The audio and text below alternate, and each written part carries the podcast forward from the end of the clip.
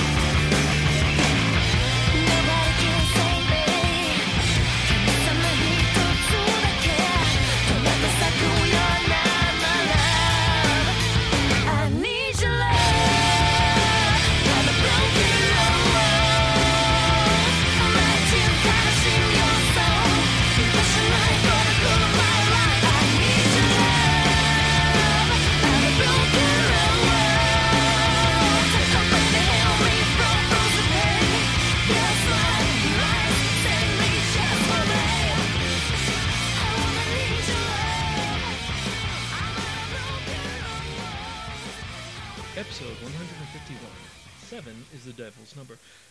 Hello and welcome to another episode of the Spark and Manga Review, the podcast providing information and reviews about kinetically enhanced narrative, specifically manga.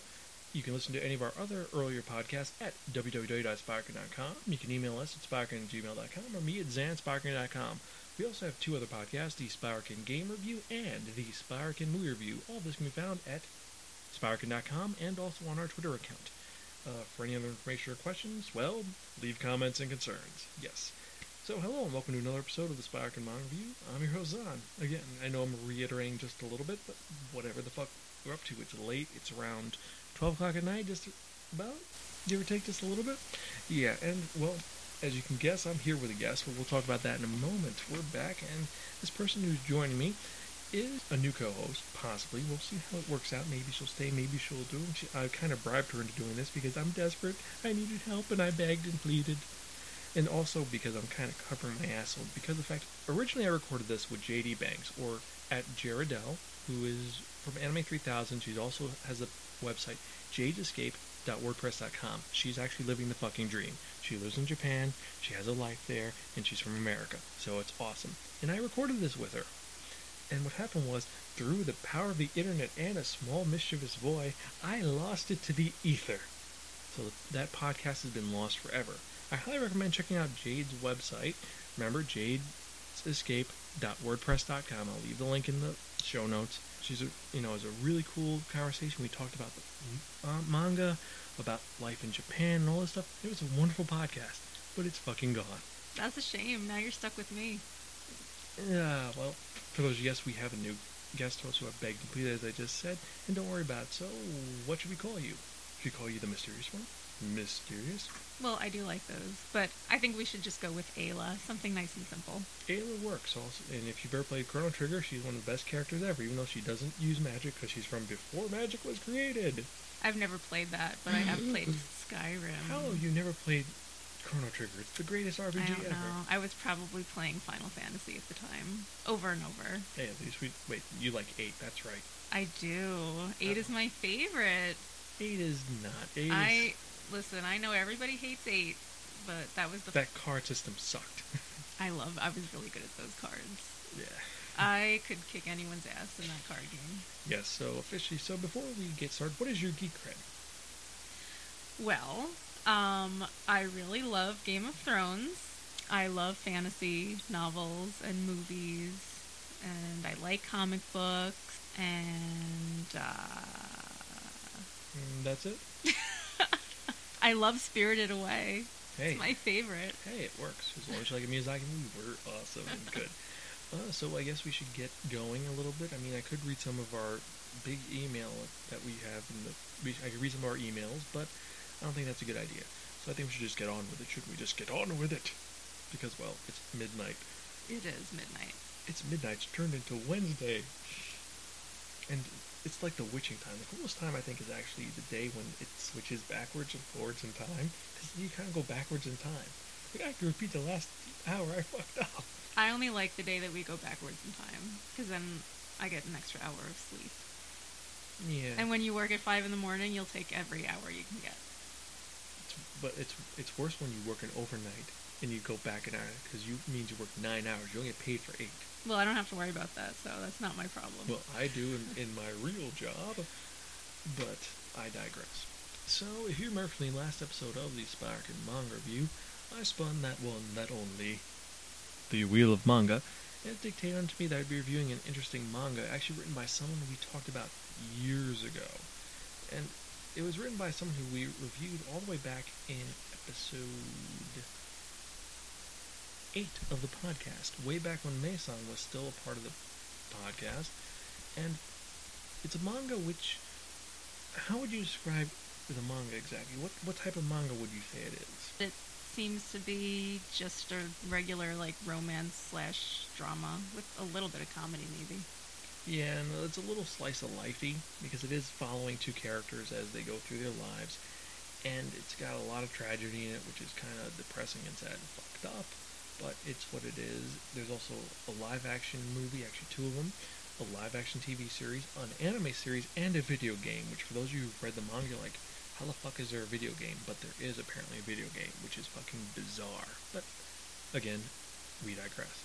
It was released by uh, Shueisha and serialized in Cookie Magazine, released over here by Viz. They're re-releasing it again. There's 21 volumes, and it came out in 2000. And it's currently on hiatus because of the fact that the creator, Ai Yazawa, is deathly ill right now, and we don't know if she's coming back yet. She got really sick in 2010. She just hasn't come back to work, so unfortunately, we don't know where it's going to go on. It's actually caught up over here, but the series ended on kind of a very fucked up cliffhanger. So the fans hope it comes back, or else, well, you know, it's going to end at this really shitty point. And you're like, I don't know where it's going. That would be a shame. And the manga we're reading is Paradise Kiss. No, wait, no, it's not Paradise Kiss. It is Nana. yes, the word for seven. And how can we describe what Nana's about? Um, how would you describe, just in one sentence, what would you describe it about? The relationship between two girls who become friends who are pretty opposite each other. That works. That works. It's, exactly. It's about two girls. One is named Komatsu Nana, and the other one is named Osaki Nana. And they are two girls who are from two completely different tracks of life. Um, and how would you describe Nana Komatsu? Uh, she seems to be a little bit idealistic, comes from a pretty good family with a good childhood, has a little bit of a idealistic way of looking at things, and um, seems to really, really want to be in love, and going so far as to fall in love with just about every guy she sees. I don't really know how else to describe her, quite honestly. Well, she's a very endearing character. I like the fact that later on they tell everyone says that she's like a dog. She's like a puppy. She wants all the attention. She loves being around people, and she wants everyone to give her attention. Yet Makes sense. she just kind of is out there. She is very dynamic, though. She just will get a job. She's not someone just like, oh, I'm gonna let shit happen to me. She's gonna try her best to get stuff to work. Like she goes out there and looks for a job. If she gets fired, she'll pick up another job a week later. She works hard. She's dumb, but she's not. And on the other hand, we have Osaki Nana. Now she's a girl who's from the exact reverse of the other Nana. She doesn't know who her father is. Her mother pretty much abandoned her to her grandmother because she was a whore and like I got knocked up. I'm gonna leave this girl with her grandmother and do whatever the fuck I want. And so she's from a broken home. She's stressed out life, and she's the current lead singer to a band called Blackstone, or Blast for short, and named after a fictional brand of cigarettes from his series, which almost everyone smokes. It's pretty cool. And she's the lead vocalist, and she's amazing, and she lives with her boyfriend, who she loves to death, named Ren, who's the bassist of the band. And they've been together since she was 16. And long story short, Ren gets offered a gig with this band in Tokyo called Trap Nest or Tranest, and he leaves. And she had the choice to either go with him and be Little Miss Homemaker, or she could try to be on her own and become an awesome rock star on her own. What would you choose if you had that option of being with the guy you love? and I would hope that I would choose to further my own career if I had an opportunity like that. And that's what she does. She decides to further her own career, and that's in two years in the future. And Nana also, she meets a guy after all this horrible crap happens, and he goes to Tokyo, and she says, in two years, I'll go to Tokyo as well. So now let's zoom forward two years later. Two years later, Nana Osaki has enough money to go to Tokyo to make her dreams come true. So she gets on a train that's going to go to Tokyo, and it's in the middle of winter. Next, Nana Komatsu, she gets an email from her boyfriend who says, I got into college. So she just drops her shit, grabs some suitcases, and leaves. Doesn't tell her parents. She leaves like a little note like says, Going to Tokyo. Bye. See you. And she just leaves. And as fate would have it, both of them end up on the train together, and they meet each other in the middle of a storm. Because the, the train is stuck, and she's looking for a place to sit, because she's not going to stand for five hours. And she sees a big guitar case, asks, Can I sit here? And they kind of become friends. But then, after the train gets to the station, Nana's boyfriend shows up, so Nana Komatsu kind of like goes runs her boyfriend, and Nana Osaki just walks away. So Nana Komatsu's like, "Oh look, I met him. Did I just dream that?" And so she ends up moving in with the boyfriend, who's kind of weirded out by the situation, but he's not really. He's kind of like, "Whatever, I'm just here. I'm just a man. I'm just, you know, I'm living with this girl who's like acting like my wife, and she's awesome." But eventually, she gets the idea in her head that because he seems kind of weirded out, that he's not happy she's there. So she figures out, I'll move out, get my own place, and life will be and we'll be together still. Now, how do you think that worked out for Shoji? The fact that she says, "I'm going to move out. I just got here. I'm moving out."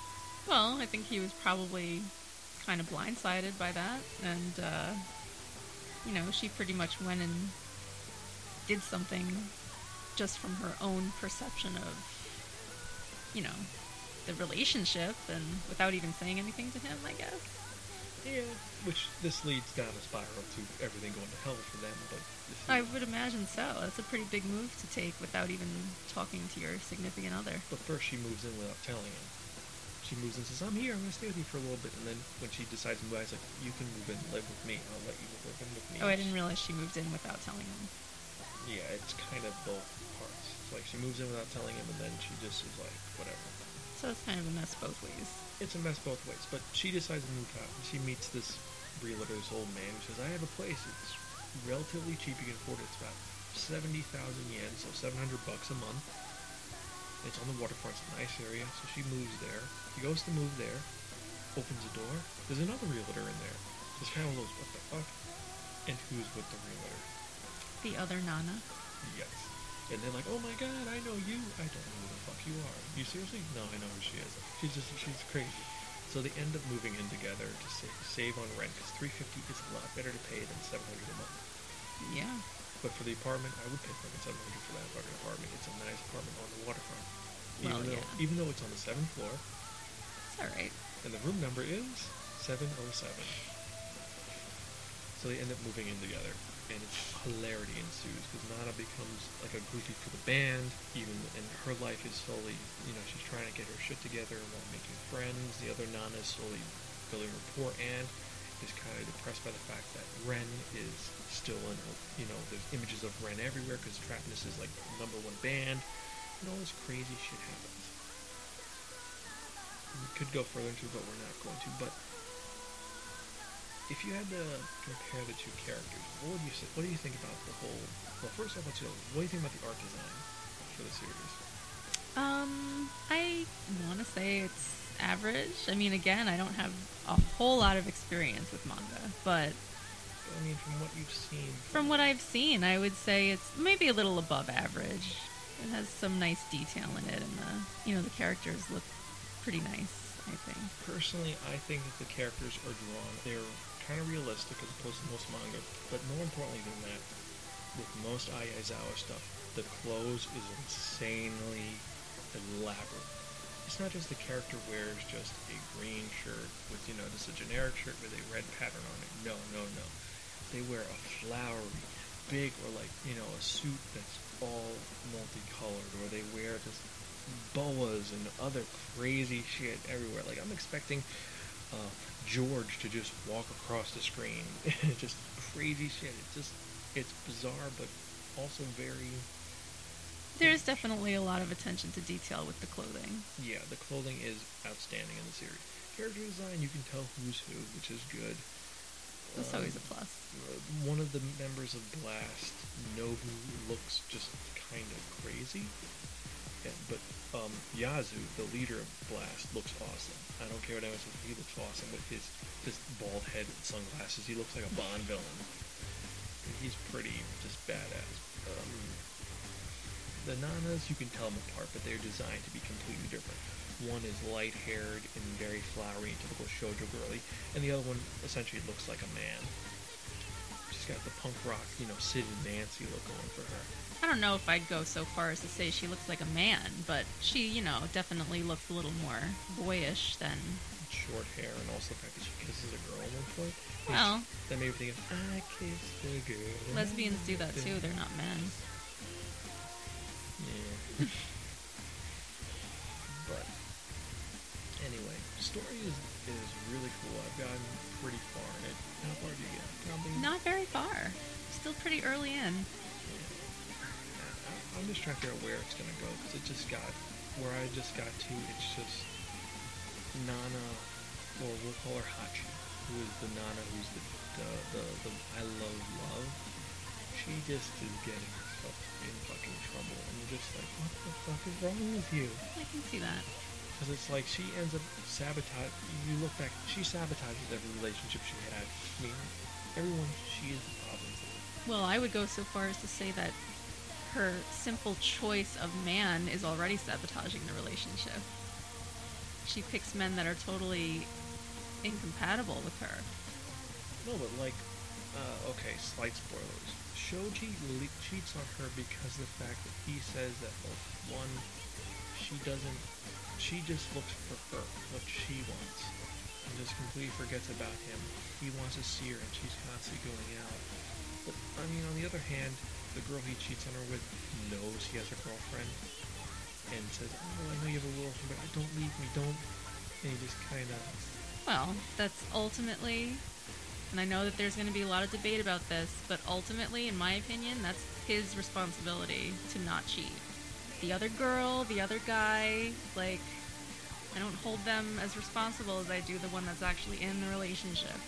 Mm, But but But that's really going off on a tangent. but That's Hachi not. could have fixed it. She could have. It's like you know, when you don't pay attention to the guy who's doing stuff for you and wants to marry you and be with you, and like, Oh yeah, no, that's that's another part of it is that you know if he's completely unhappy in the relationship, first of all, he should just you know there should be a lot more communication in these relationships here. I think. he tries, and Hachi's just like, whatever. I Well, then he should communicate enough to say, look, this isn't working for me. It's over, before he goes off with another woman.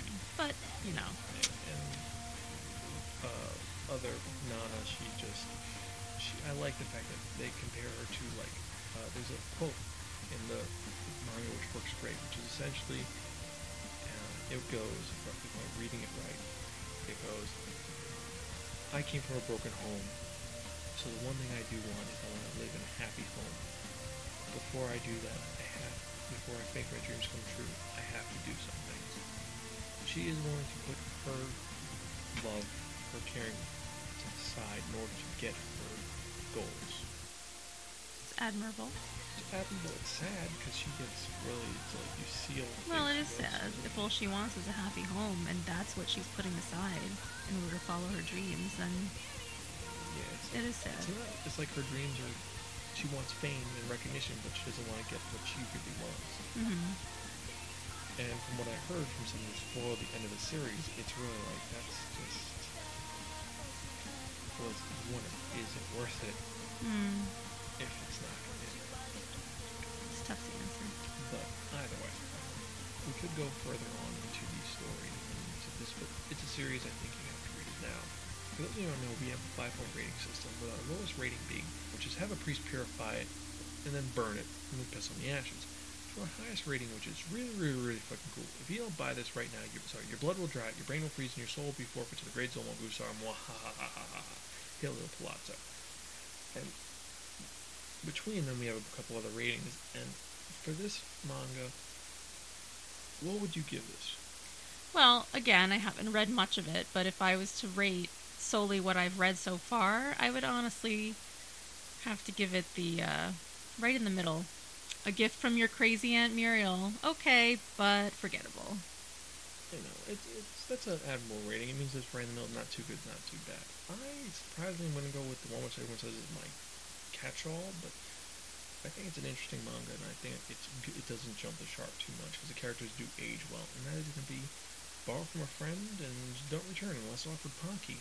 It's worth your time. It's pretty good. I mean, there's some issues, but the good kind of outshines it.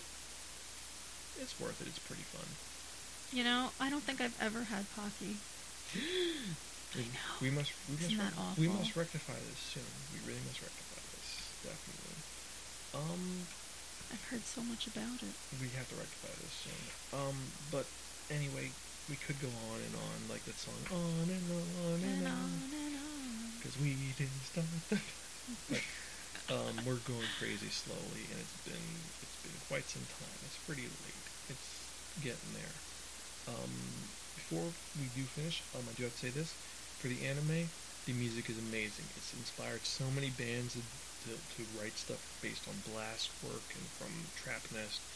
I highly recommend downloading it. There's some really cool songs in the anime and in the live action movie. In the background, you notice I've been playing most of it, and at the end, I'm literally going to just play like three songs, as opposed to doing a stinger, just so you can get the whole vibe of this series, because it is really cool. And Blast just goes crazy with their music, and there's also a rendition of uh, Anarchy in the UK. That's pretty good. It's not as good as Sid would do, but it's pretty badass. um, so I guess I think that's it for this episode. I think, yeah, you think that's it? I got nothing. Yeah. So, uh, yes, that's it for this episode. Oh, wait, there's that one part we're all waiting for. What am I talking about? I'm talking about that one, that only.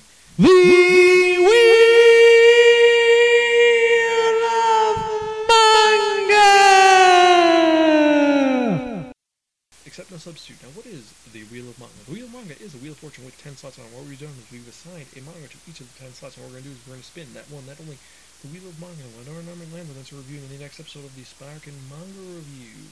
Okay, makes sense. Yes, so That's what I would do. why don't you spin it, and we'll see what we're reviewing in the next episode. There we go. Okay, that's a little better. What's the number? Number 10. So, next episode we're going to be reviewing a manga by Minene Sakurano, and it is very pink. And big. Yeah, two volumes for the price of one. And oh, so, I guess, and, oh god, it is just a copy of Oh My Goddess, but with a moon lady.